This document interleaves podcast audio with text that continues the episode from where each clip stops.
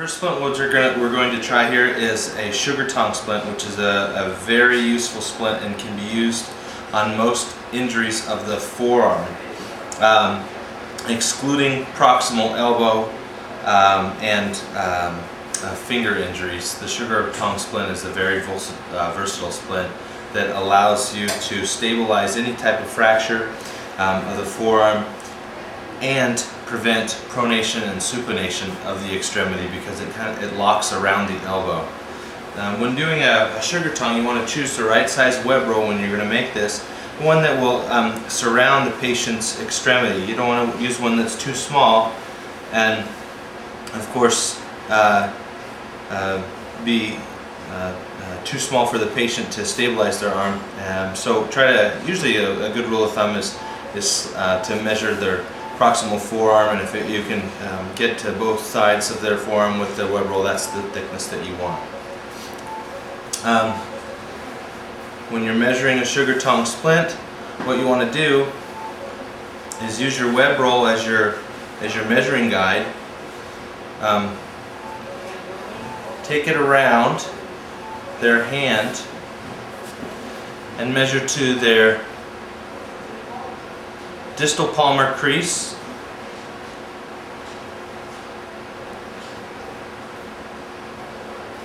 all the way up to their knuckles there to get a length. Then you can rip it off and get the length that you're going to need for your splint.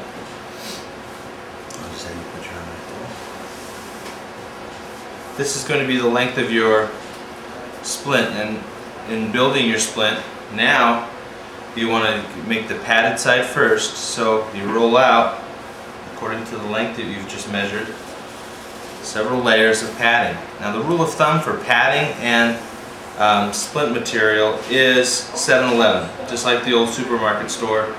Um, seven layers of padding and 11 layers of splint material.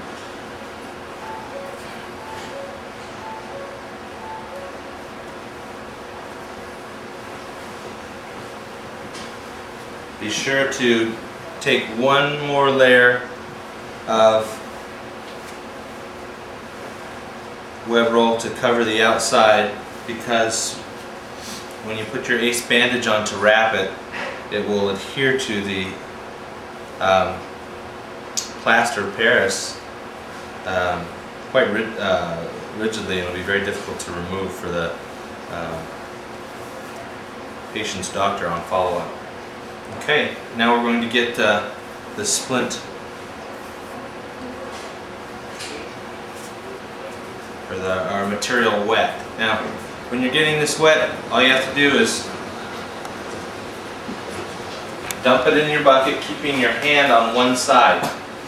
This is very important because if you just put it in a big wad, it'll end up being a big wad and you'll never find the end. So keep your keep uh, one hand attached at least to one end of the, the material Totally submerge it. Bring it up. Give it a good squeeze. Bring it out to length. Take some of the, the wrinkles out of it. And this is actually a very important step because you don't want any wrinkles in the material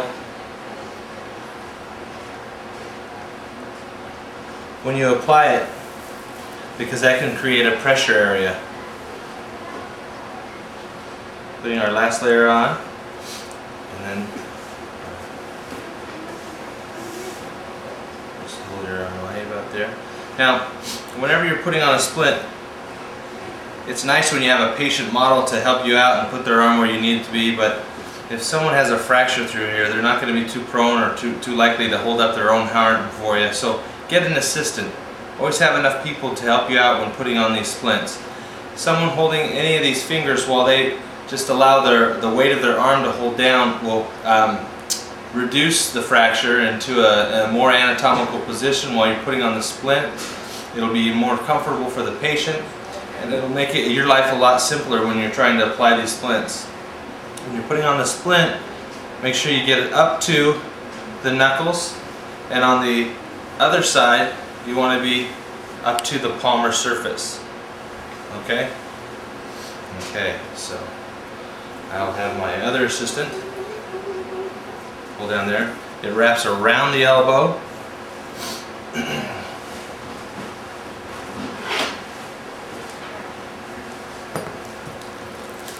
we can put our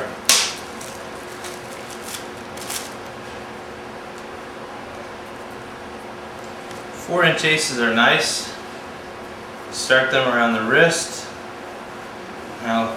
Another trick is not to put these on super duper tight. You don't want to take all the elasticity out of the um, ace bandage. You want it to put it on and allow them any amount of swelling and you take up that elastic um, uh, excursion you have. If you put it on too tight, you're just going to create uh, too much of a pressure or you uh, make them more prone to a compartment syndrome, which is exactly what we're trying to avoid with a splint. It's opened on this side, it's open on this side and allows for swelling. Taking this around, don't worry about the thumb, you can totally encase the thumb with the wrap. We can come out and free them up later. later. Bring the 4 inch around.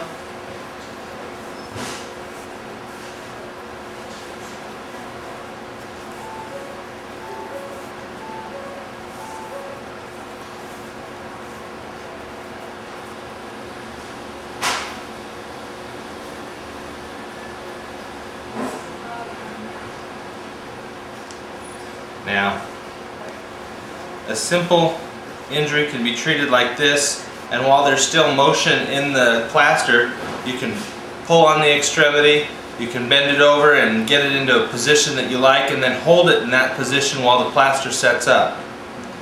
And then once it sets up, you'll have that splint in a rigid position to hold your immobilization and your reduction in the place that you want to do.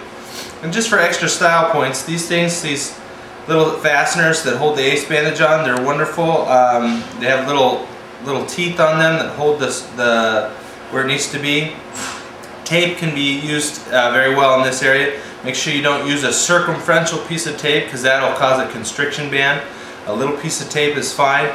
Um, but you just don't want to, you want to make sure that you don't put these over your fractured area because if you need to do a post-reduction x-ray, these will get in, in, the way of the bone. So just, just for a style point, make sure that they're off the, the patient's um, extremity. If you, this, for this demonstration, we didn't cover the entire splint.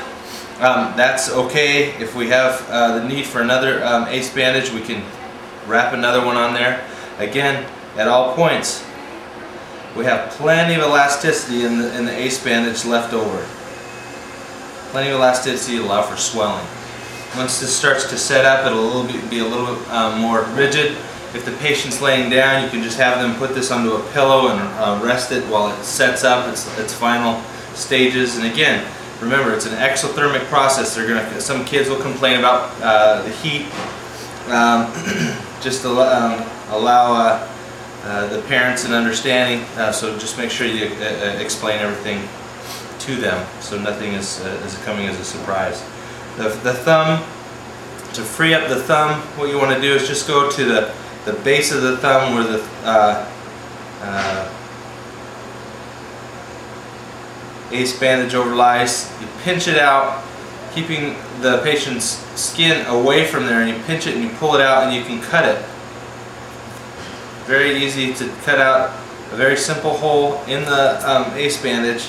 You can pull it up and allow them to have their thumb freed and then you give them a workable hand while this splint is in place. This is a very functional sugar tong and again it immobilizes the fracture and it prevents pronation and supination. A very versatile, very often used um, splint for forearm fractures. The first splint